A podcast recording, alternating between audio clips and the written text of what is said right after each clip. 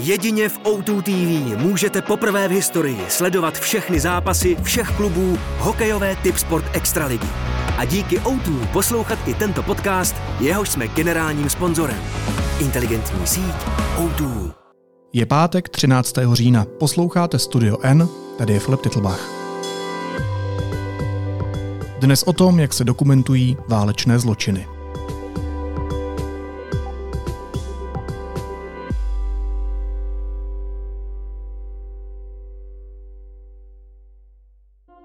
Mapovala místa, která okupovali Rusové. Mluvila s místními z vesnice Hroza, ve které agresoři povraždili třetinu obyvatel. Dostala se do blízkosti frontové linie, odkud se evakuují lidé. Reportérka deníku N Dominika Píhová doprovázela český tým, který na Ukrajině dokumentuje válečné zločiny. Dominiko, vítej, ahoj. Ahoj Filipe, dobrý den. Бачила, як оце ж сработали наші хлопчики, ракету збили, тому що збили над стадіоном школи. Так е, хвіст упав за метрів 500-700, мабуть, від тої ракети. Людям в огород, у людей криша піднялася. Ty se zvrátila před chvílí, před pár hodinami do Prahy. Už se z toho stihla oklepat, anebo si viděla situace, které člověk musí zpracovávat nějakou dobu? Já si upřímně myslím, že mi chvilku bude trvat všechno si v sobě uložit a zpracovat a potom se na to nějak zpětně kouknout. Mm-hmm. Ale viděla jsem spousty lidských příběhů, viděla jsem uh, spoustu destrukce, viděla jsem spoustu naděje a síly a viděla jsem taky tu realitu, kterou tam lidé, především na východě Ukrajiny, každý den stále dokola a dokola žijí. Стосовно евакуації, як такової евакуації у нас, можна сказати, не було. Пару раз е, приїжджав автобус, ну, шкільний, будемо казати. A že je opravdu a, něco jiného sedět v Praze a psát o tom, co se děje na Ukrajině a něco jiného je tam chodit a mluvit s lidmi, zatímco se ti za zády ozývá siréna, nebo si číst zprávy, že někam zautočili a, na nějaký dům v Charkově a mezi tím sedět jenom pár ulic dál. Mm-hmm. Kde všude jste byli? Nebo kam jste se vydali? My jsme s, s lidmi z Team for Ukraine, se kterými jsem na Ukrajinu vyjela, zamířili především do Charkovské oblasti. Byli jsme v Charkově a odtamtud jsme vyjížděli i do okolních měst a vesnic, kde jsme vlastně zjišťovali tu situaci. Vraceli jsme se na místa, kde Team for Ukraine dokumentoval válečné zločiny už dřív, takže jsme se vraceli třeba do Balakly nebo do Iziumu, kde už dříve mapovali třeba ten masový hřbitov. Jak se vlastně mapují válečné zločiny? Když tam ten český tým, který dokumentuje válečné zločiny, přijede, tak co prakticky dělá vlastně na místě? Především eh, jde o nějakou přípravu audiovizuálního materiálu, který uh, potom pomáhá ukrajinským státním vyšetřovatelům vlastně v těch předžalobních fázích vyšetřování. Mm-hmm. Teď je to pokrytí už třeba o trochu lepší, teď už ukrajinští vyšetřovatelé uh, pracují na místech, uh, kde se něco děje, ale zejména ze začátku velké invaze to byl problém, protože ne všude mohly být, ne vše, všude bylo všechno zmapované, takže tyhle materiály potom dopomáhají a dopomáhaly uh, právě v těchto fázích. A mám si to představit tak, že teda přijdou s kamerama, s foťákama, fotí tu situaci na místě, ty rozbořené domy, dělají videa toho, jak ta situace vypadá, mluví třeba s místními, hledají různé důkazy. Jak si vlastně představit tu práci toho týmu, který se to snaží zmapovat? Přesně tak, jak říkáš. Uh, přijedou na místo, uh, natočí, nafotí, mluví s místními složkami, uh, mluví se svědky, těch událostí Aha. a snaží se naschromáždit co nejvíce informací, které potom můžou dál pomoct v tom vyšetřování. Protože nejde úplně najít vždycky jednotlivce za, každou, za každým tím útokem nebo za každou tou věcí. Ale uh, důležité je, aby se našli ti lidé, kteří jsou zodpovědní mm-hmm. za to, ti, co dávají rozkazy, ti, co rozhodují. A k tomu právě tady ta práce napomáhá. To znamená, že ty fotky a ty videa a to svědectví posílá tenhle český tým uh, ukrajinským úřadům a ty ukrajinské úřady se snaží rozklíčovat, kteří třeba konkrétní lidé nebo která vojenská konkrétní skupina za to může. Přesně tak. Vyšetřovatelé potom se vším tímhle materiálem fungují, poskládají si z toho to potřebné, někde třeba najdou nějaké dokumenty, které zůstaly po ruských vojácích někde, někde najdou mapy. Já jsem, uh, my jsme byli v Balakli a tam jsme byli i v těch barácích, kde Aha. Rusové byli, když okupovali. Tamto místo a našli jsme tam třeba ještě teď uh, staré mapy. A když říkám staré mapy, tak tam byly mapy uh, toho ukrajinského území a třeba roční 1984, tak to je jenom pro Aha. představu, s čím ty ruské jednotky pracují. No a když potom ty ukrajinské úřady tyhle uh, dokumenty se sbírají a třeba zjistí, kdo konkrétní zaútočil nebo kdo konkrétní někoho zabil, tak co potom? No, potom pokračují vlastně v tom vyšetřování. Uh, já jsem tam byla zrovna o jedné situace, která byla taková nadějeplná, protože Team for Ukraine sbíral uh, hodně těch materiálů, těch dokumentů a když jsme tam byli, tak jsme se vraceli právě do té Balaklie a tam uh, Rusové prchali z té oblasti ve velkém spěchu, nechali mm. za sebou hodně těch dokumentů, ale potom tyhle všechny dokumenty pomohly propojit vlastně ta videa, ten monitoring, který tedy Team for Ukraine dělá ještě s neziskovou organizací na Ukrajině, uh, Maidan Monitoring Information Center a všechno to dohromady pomohlo to spojit ty konkrétní útoky s konkrétními lidmi a veliteli, takže už tam byl vyšetřovací spis SBU, který identifikoval osoby, které jsou podezřelé ze spáchání těch um, těch zločinů. Počkej, a dá, a dá se tyhle lidi dohledat i během té války, anebo se prostě musí počkat na to, až ta válka skončí a teprve potom přichází spravedlnost? Tak ona těžko se dá dosáhnout spravedlnosti, protože oni prostě na Ukrajině hmm. se neukážou. Ale tím konkrétním příkladem, který jsem chtěla zmínit, je generál Andrej Ruzinský, velitel 11. armádního korpusu Balcké flotily. Ten právě uh, je zmíněný v tom spisu za, a je tam zmíněný za plánování, přípravu, zahájení a vedení agresivní války. Aha. A právě k tomu, aby tady ten spis mohl vzniknout, dopomohla i práce toho českého týmu, který tam jezdil, dokumentoval, monitoroval, mluvil se svědky a teď to teda nese uvozovkách ovoce. A to je na dobrovolnické bázi, že prostě týmy z různých částí světa se vydávají na Ukrajinu, prostě aby pomohli ukrajinským úřadům najít okupanty? Ano, přesně tak. To je všechno dobrovolnická, dobrovolnická činnost neziskové organizace.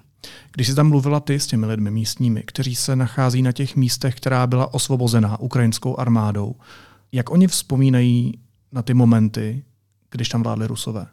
Obecně tam jde slyšet uh, velká únava uh, z těch lidí, kteří, uh, kteří to zažili. Uh, ta osvobozená území uh, se nějakým způsobem, dejme tomu pomalu, zpamatovávají z toho, co se tam všechno dělo, ale je to prostě jizva, která se jen tak nezahojí.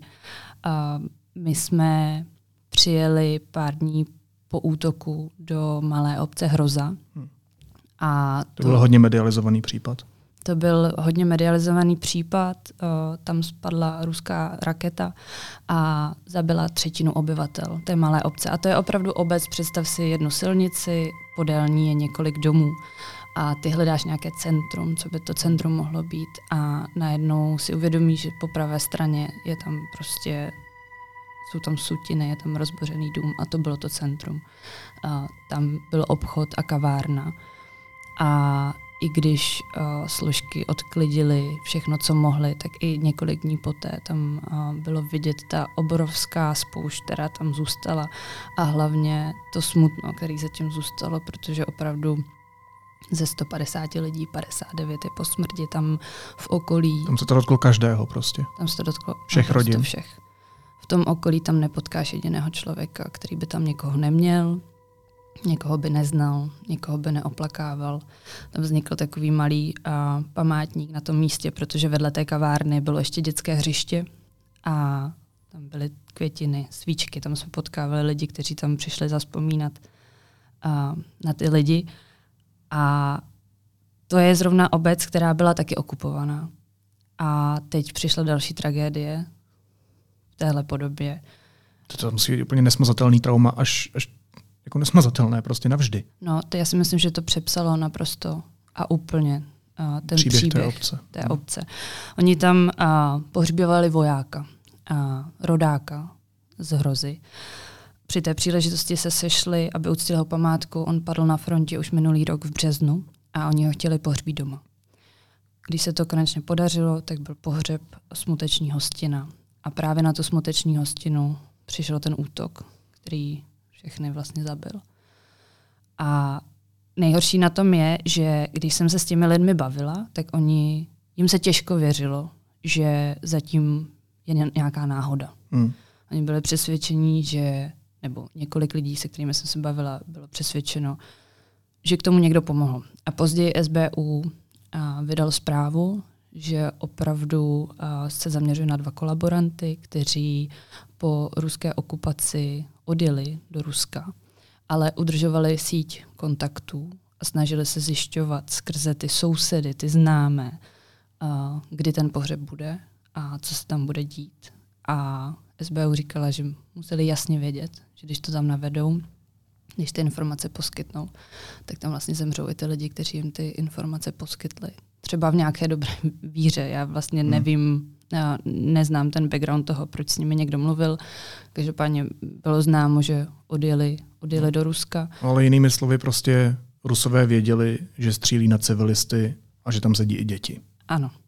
Rusko tvrdí, že uh, míří jenom na vojenskou infrastrukturu.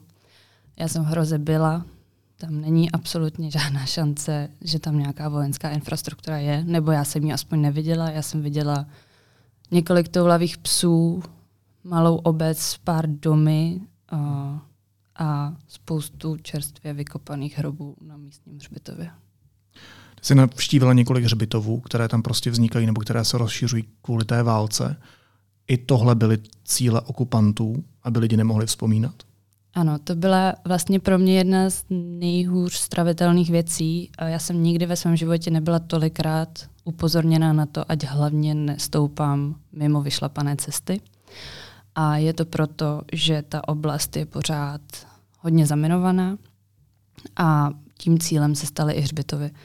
Takže když jdete na hřbitov někde v Charkovské oblasti, tak všude jsou tam cedulky, pozorminy a tím Rusové vlastně zabránili lidem, aby mohli chodit truchlit na to místo, který je na to určený, aby se báli. A bohužel ty miny doteď zraňují a zabíjejí. My jsme tam potkali po cestě i a, speciální jednotku, která odminovává pole. Mm-hmm. A, bavili jsme se a, s různými místními, kteří sami ví, že miny budou do budoucna problém, protože i když ty obce, ty vesnice, ta města nejsou uh, pod ruskou okupací, jsou osvobozená, tak tady ten odkaz tam pořád zůstává. Takže jsou zamenované školy, školky, hřbitovy, některé domy. A tohle, než budou... Takže oni prostě na ústupu zaminovali úplně všechno. Dá se to tak říct. A ten strach je tam prostě všude přítomný. A my jsme se bavili s jednou učitelkou, s paní Natálí Dovhenky. A ona nám říkala, že vlastně i kdyby se ten život do té obce vrátil, tak to bude strašně dlouho trvat, protože kdo se bude chtít vracet do obce, hmm. kde ti dítě může šlápnout na minu. Ona učila v místní škole, tu nám ukazovala, znovu tam přišlo prostě upozornění, škola může být zaminovaná, musíme dávat pozor.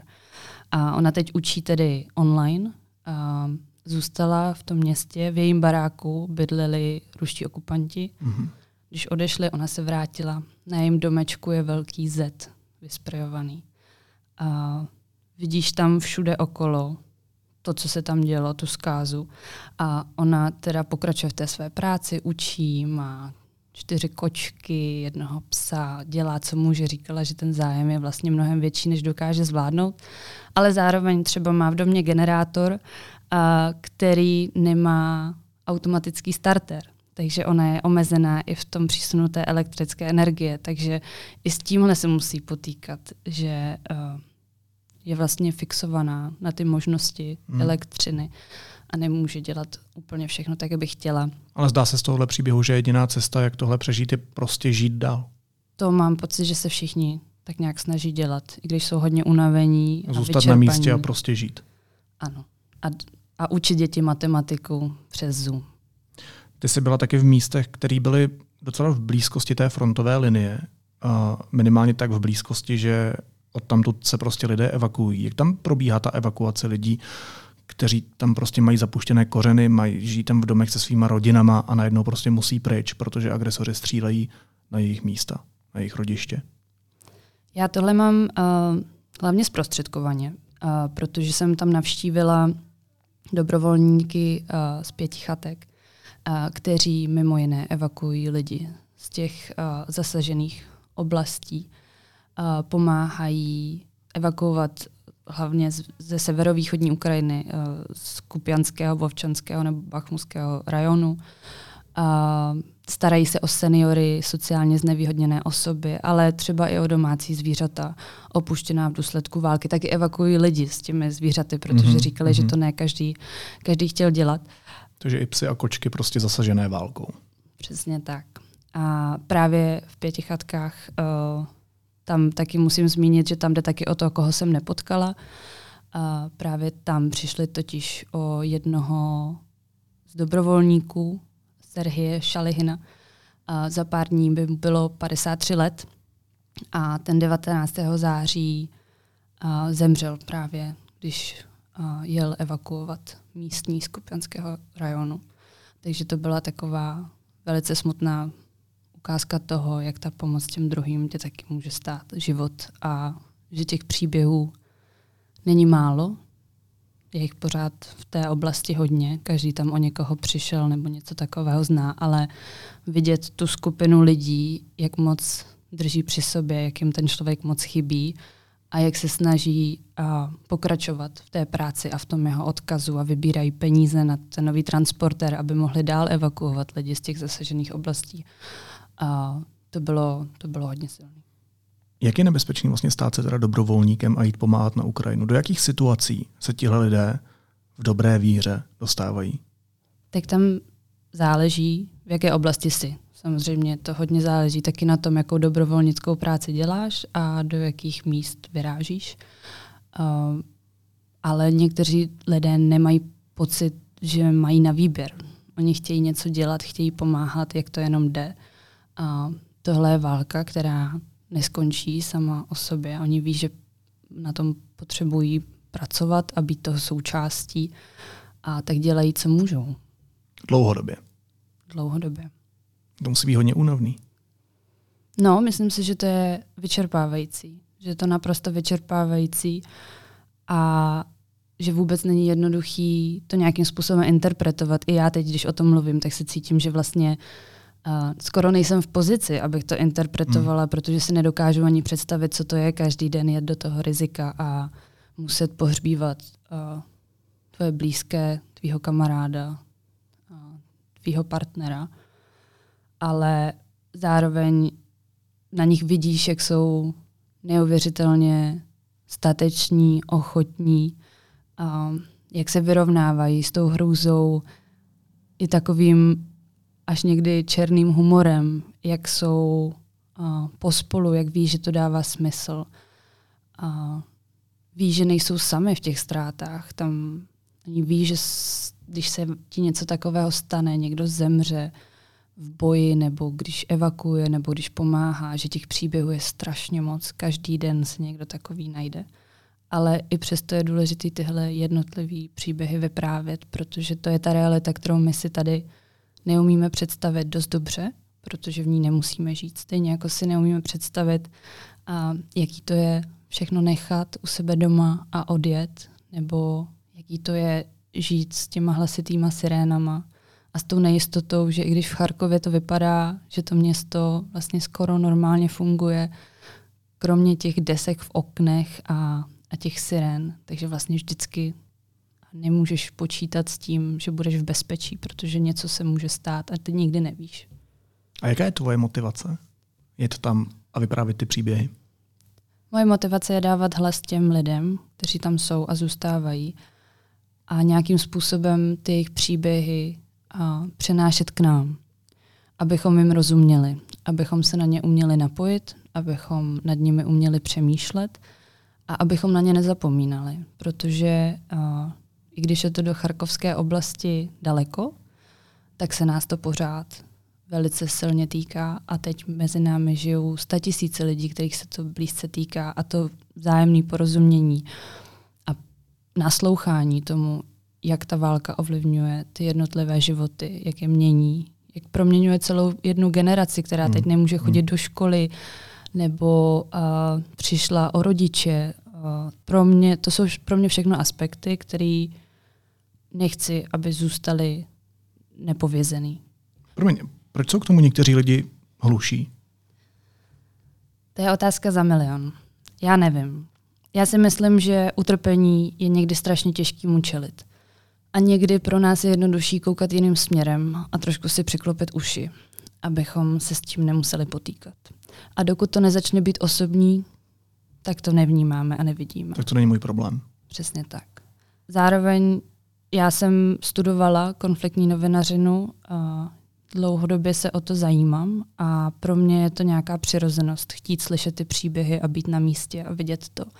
A protože pro novináře je prostě strašně cený a důležitý a tam být a moc mluvit a cítit tu atmosféru a um, uvědomovat si, že ty statistiky a ty jednotlivé údaje, které ti chodí někde přes mm, prostě mm. Telegram nebo uh, ČTK nebo něco takového, že to jsou reální lidi na reálném místě a že to jsou jejich životy, že to nejsou jenom čísla, která se každý den zvyšují, ale že jsou to opravdu dlouhý, komplexní životní příběhy, které si zaslouží být slyšet a rozhodně se nezaslouží být ignorovány. Dehumanizujeme lidi na čísla i tak se to dá říct, ale zároveň ono je to trošku složitý. Já jsem sama viděla, když vidíš ty uh, novodobí pomníky a památníky, které tam vznikají, tak tam máš, my jsme byli v Iziumu na masovém pohřebišti a tam máš prostě přes 400 lidí tam bylo pohřbeno. A to jsou čísla, která už si strašně těžko dokážeš představit, dokud právě nenarazíš na někoho, uh, kdo ti vypráví, že tam má pohřbenou třeba maminku, že jsme potkali uh, paní, které tam měly pohřbenou mámu a oni vyprávěli, že když zasáhla raketa dům, ve kterém žila, tak ji pak museli identifikovat, ale z toho jejího těla zbyl jenom kus, takže museli identifikaci provádět skrze to, že co měla na sobě, jestli měla bundu, co, prostě jaký měla šátek a podobně. A bylo to hodně emotivní rozhovor, kdy tam slyší, že se ty lidi s tím pořád nemůžou srovnat, že ani vlastně ta možnost truchlit za ty lidi není možná, protože teď třeba v tomhle případě konkrétně řeší, že dostali nějaké číslo hrobu na tom obrovitánském uh, místě. A teď jim řekli, že ta identifikace nesedí nejspíš není jejich maminka. Takže i takový příběhy slyšíš a je to tam naprosto, naprosto všude. Takže jakkoliv nechceš vztahovat lidi na čísla, tak ta čísla jsou tak obrovská, že někdy to prostě tak, tak je, že máš na ceduli přes 400 lidí tady bylo pohřbeno. Jsi říkala, že pro novináře nebo novinářku je důležité, aby jel na to místo nejenom, aby to viděl, ale aby prostě pocítil tu atmosféru, kterou potom může předat. A aby to byly aby to byly příběhy, se kterými se můžeme stotožnit, abychom mluvili o lidech a ne o číslech. A já z toho, co povídáš, cítím hodně tíživou atmosféru. Um, byla tam jiná atmosféra, nějaká jako optimističtější, pozitivnější, něco, co patří taky do toho komplexního obrázku toho, jak se Ukrajina vyrovnává s tím, že její sousední stát vraždí civilisty?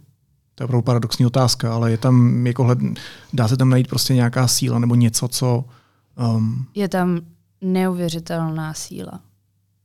Já jsem dojata z lidí, který jsem potkala, kteří ti vyprávějí, uh, co dělají, jak se snaží, jak si pomáhají navzájem, uh, jak se drží. Um, oni se vlastně nějakým způsobem, když se s nima bavíš, tak máš pocit, jako kdyby ta válka neobjímala úplně všechno. Víš, že můžeš mít normální konverzace a, a vtipkuješ a mazlíš se tam se psama a s kočkama a je to všechno a zdá se to všechno na chviličku, aspoň na malou chviličku v pohodě. Ale potom přijdou takový ty malý detaily, které ti připomenou, že tak je. A pro mě třeba jeden z těch nejsilnějších uh, detailů uh, bylo to, že jsme se třeba večer loučili a já jsem řekla dobrou noc a oni místo toho říkají, že si přejou tichou noc. A to je pro mě, to jsou ty, ty malé věci, které ti připomínají, že ty jsi vybral, že tam pojedeš, aby si tu situaci pochopil. Ale ty lidi v tom žijí a oni nemají na výběr. Tohle je jejich realita, do které ty si jenom jako reportér přijel a snažíš se jí co nejlíp pojmout.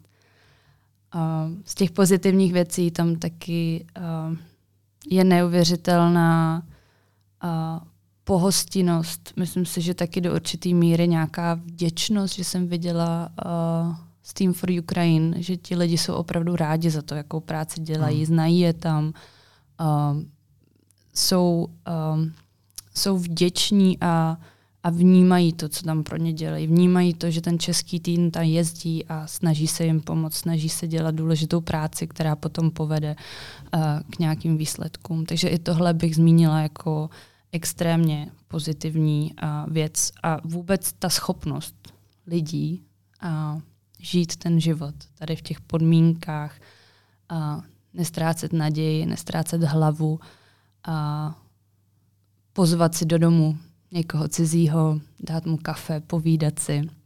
To je rezistence, kterou já asi si budu pamatovat a, do konce života a přála bych si jako asi každému, aby tohle mohl zažít a potkat, protože to je, no, to je síla, kterou nezapomeneš. To je síla, kterou si jenom říkáš, že by si v sobě chtěl mít. A to je opravdu podle mě každý jeden člověk, který ho se nám potkala, tak nějakým způsobem tohle vůči mě a vyzařoval, ať to je někdo, kdo pracuje jako dobrovolník, ať je to a, taková starší paní, která, který zničili zahradu, když tam a, projížděli tankem a a Rusové okupovali školu vedle jejího baráku a teď nám ukazovala, jak už má spravená okna a jak na té zahradě zase vysadila ty kitky a ukazovala mi tam ještě tu rýhu, prostě, která tam zůstala, ale vlastně dál tam pěstuje a je strašně laskavá a milá a pozitivní. Ale ty a maličkosti zůstávají, ta rýha tam zůstává. Ta rýha tam zůstává a ta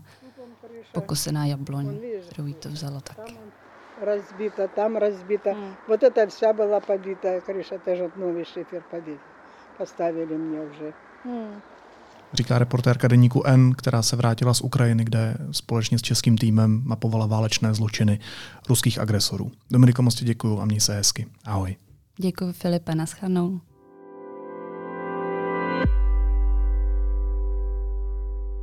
Následuje krátká reklamní pauza. Za pár sekund jsme zpátky.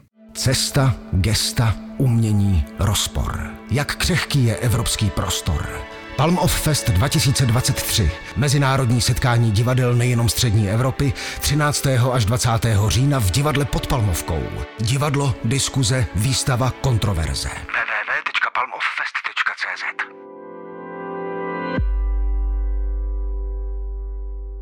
A teď už jsou na řadě zprávy, které by vás dneska neměly minout. Sněmovna schválila vládou navržený konsolidační balíček. Pro hlasovalo 108 poslanců, proti bylo 86. Opozice hrozí ústavním soudem. Izraelská armáda podle OSN vyzvala, aby se víc než milion palestinců v pásmu Gazy během příštích 24 hodin přesunul na jejich enklávy. Tento krok by mohl být podle Reuters předzvěstí plánované izraelské pozemní ofenzivy. Izraelský diplomat se stal obětí ozbrojeného útoku před ambasádou Izrael v Pekingu. Útočník byl zřejmě ozbrojen nožem, jeho identita je zatím neznámá. Na čínských sociálních sítích koluje neověřený záznam incidentu. Izrael už útok potvrdil. Diplomat přežil, je v nemocnici ve stabilizovaném stavu. Mezinárodní olympijský výbor suspendoval ruský olympijský výbor kvůli porušení olympijské charty. Toho se Rusko dopustilo tím, že do svého olympijského výboru začlenilo organizace z okupovaných ukrajinských území. A soud pustil z vězení Jaroslava Dobeše alias Guru a Járu a jeho spolupracovnici Pláškovou odsouzené za znásilnění. Informaci České televize potvrdila ČTK vězeňská služba.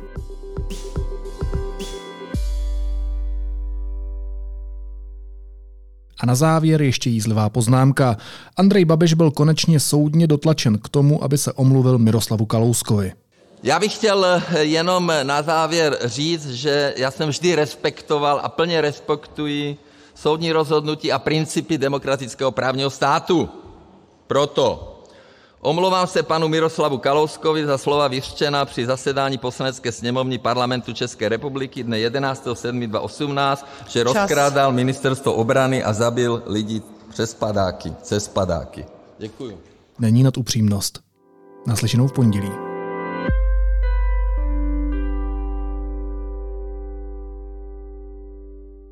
Jak si najdu práci, kde budu nejvíc v čilu? Kde mi to bude šitý na míru? Kde si vydělám balík? Ať se ptám křišťálové koule, ducha své baby nebo AI, nikam to nevede. Nevěšti svou budoucnost. Tvoři. Přijď na Job Challenge. Veletrh pracovních příležitostí 1. listopadu v hotelu Pasáž v Brně. Registruj se na jobch.cz. Pro všechny studující jsme připravili nejvýhodnější cestu ke spolehlivým informacím. Na webu Deníku N můžete získat studentské předplatné se slevou 50%. Pro velký zájem jsme výhodnou nabídku prodloužili do 16. října. Nabídku najdete na deníkn.cz lomeno studenti.